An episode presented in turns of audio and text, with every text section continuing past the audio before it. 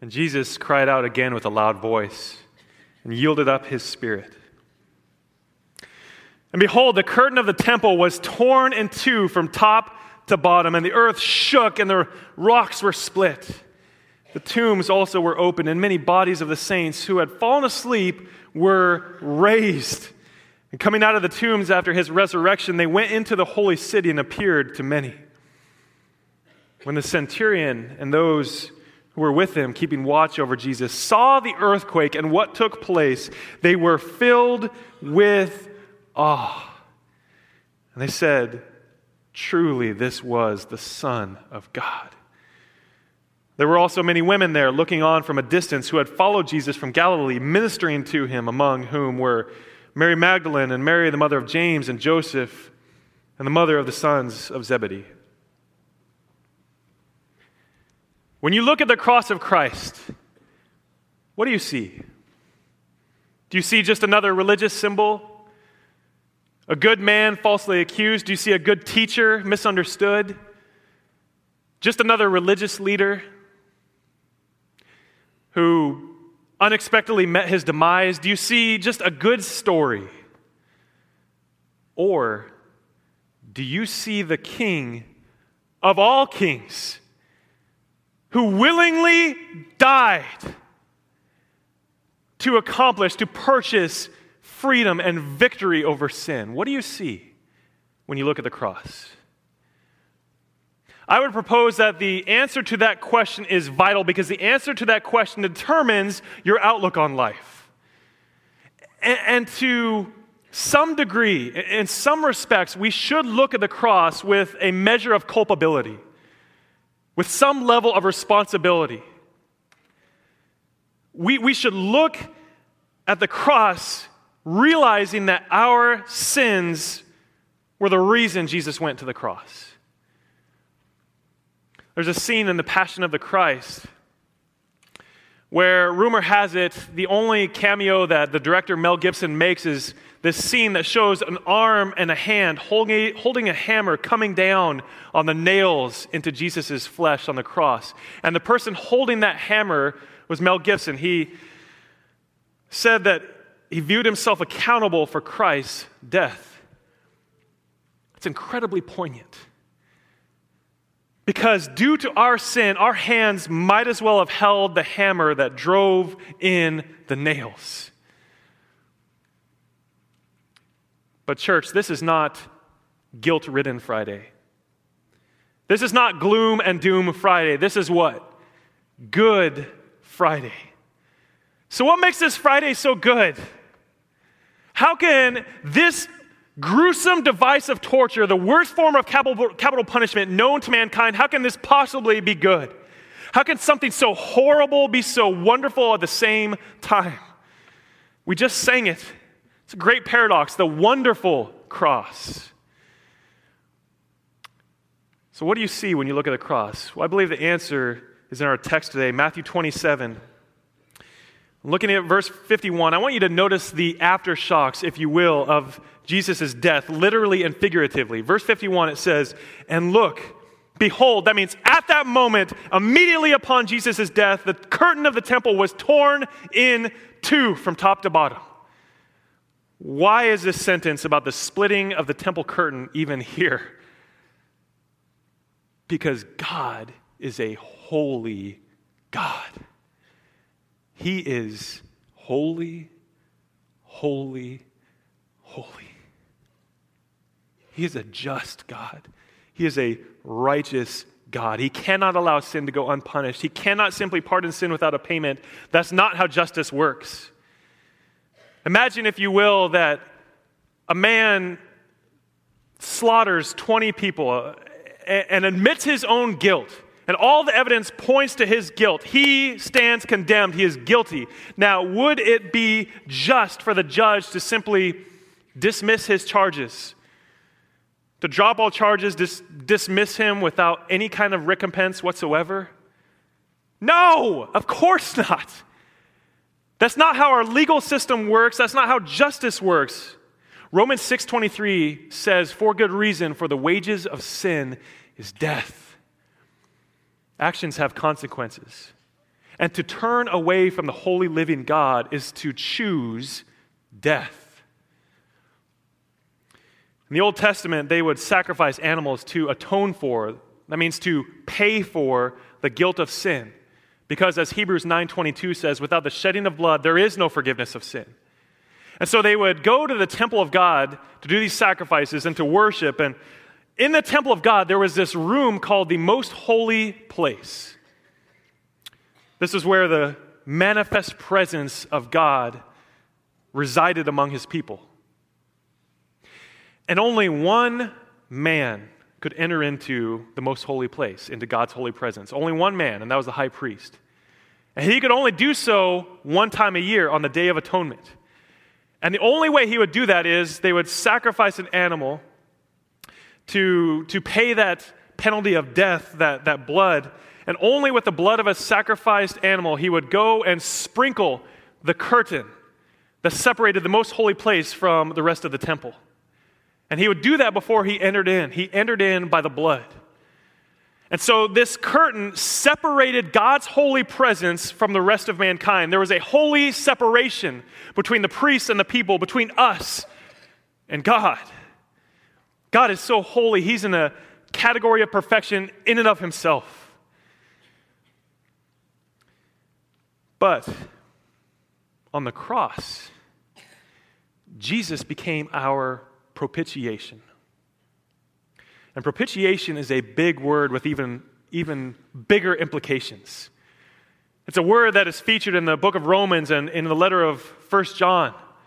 Propitiation essentially means this Jesus on the cross became a lightning rod of all of God's just wrath against our sin. As a lightning rod, absorbs the electric charge from the air when a lightning strikes and grounds it to spare the building. Jesus on the cross is absorbing all of God's wrath that we deserve so that we don't have to experience his almighty, holy wrath against sin that is due unto us. And at that moment when Jesus died, the temple curtain was torn in two from top to bottom. Scholars say they believe that the curtain was around 60 feet tall. To give you a little bit of a reference, I just found out that our curtain here in the auditorium is 22 feet tall. So picture a curtain three times taller, and it ripped from top to bottom. This was not an action perpetrated by man. No, no, this was 100% initiated by God Himself. And we're not talking a small tear that you can just patch up. It was rent in two, never to be put back together again. Religion as we know it, our relationship with God as we know it, would never be the same after Jesus' death. God gave us access into his holy presence through the blood of his Son. And Hebrews 10 19 and 20 says, We have confidence to enter the holy places by the blood of Jesus by this new and living way that He opened for us through the curtain that is through His flesh. So the curtain was torn in two. It also says the earth shook and the rocks were torn in two. The rocks were split. And so Jesus' death was literally earth shaking. In Genesis 3, we see that all creation was affected by the sinful fall of mankind. And ever since then, after generation after generation after generation, we have been tainted by the sin. Creation is tainted and broken by sin. And now, in this passage, creation itself is shaken by Jesus' death on the cross. In fact, verse 52 and 53 the tombs are opened from the earthquake. The dead are coming to life, and they're walking into, into Jerusalem after Jesus' resurrection. This is mind blowing. This is a fascinating scene, and I wish I had more time to go into these verses, but honestly, they're really best kept for an Easter message. Suffice to say, Christ's death was powerful. It was powerful. So much so that in verse 54, the centurion and the Roman soldiers with him, they see the earthquake and they see how Jesus died, and they are filled with awe. Quite literally in the Greek, it says, they became exceedingly filled with fear. Of course they would, wouldn't you? the Roman centurion who was responsible for overseeing Jesus' crucifixion, and these Roman soldiers who are with them, by the way, who likely were the very ones who literally nailed Jesus to the cross, are now exclaiming, Truly, this was the Son of God. Truly, this was the Son of God. Truly, not maybe, not perhaps, not gee, I wonder if, truly. It infers a certainty to their confession. There is no doubt who Jesus was. These Roman soldiers, they went from mocking Jesus just hours earlier, beating him to a bloody pulp until he was, according to Isaiah 53, no longer recognizable as a man, spitting on him, parading him around in a crown of thorns and a scarlet robe with a fake scepter parading him around as a ridiculed king, then forcing him to carry his cross until he could carry it no longer, and then nailing him to that cross. And if that wasn't enough, as Jesus is hanging on the cross, naked and shamed, in complete agony, they're casting lots for his clothes.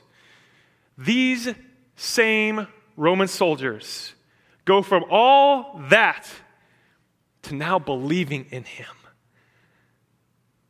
In fact, the way the sentence is structured in the Greek, God is actually the first word in, this sentence, which shows prominence to the title that they are giving Jesus. They're saying, truly, God's Son was this man, the Son of God. Gentile, unbelieving, pagan Roman soldiers are exclaiming that Jesus is God. After his death, no less uh, they're basically saying, We just crucified the Son of the living God. Woe is us. What have we done? Folks, listen, when we look at the cross of Christ, there should be a fear and reverence within us. There should be a seriousness over our sin. Yes, maybe we didn't literally nail Jesus to the cross as these men did, but certainly we are responsible because he died to atone for our sins. It's a sober reality the Son of God on the cross. There's fear and there's reverence, but I believe they also experienced awe and wonder over God's grace. Truly, this was the Son of God. Wait a minute, the Son of God the creator of the universe, who could do anything he wanted, he could have called down thousands of legions of angels to attend to him and to annihilate his enemies at any moment he wanted, and yet he didn't. Why? Because he loves us. There's, an, there's a wonderment about that. God's Son willingly died for us what lengths God took to rescue us and redeem us from our sins, that He would shed the blood of His Son. Listen, I love you guys, but I would never sacrifice my daughter for you. And those of you who are parents, you understand it would be next to impossible to do so. But God willingly did so. The cross is the perfect intersection of justice and love. Justice on one hand, because Jesus on the cross paid the debt of sin that we could never, ever pay. He met the demands of justice that we could not meet on our own volition, on our own goodness, on our own righteousness. So there's justice at the cross. But there's also love.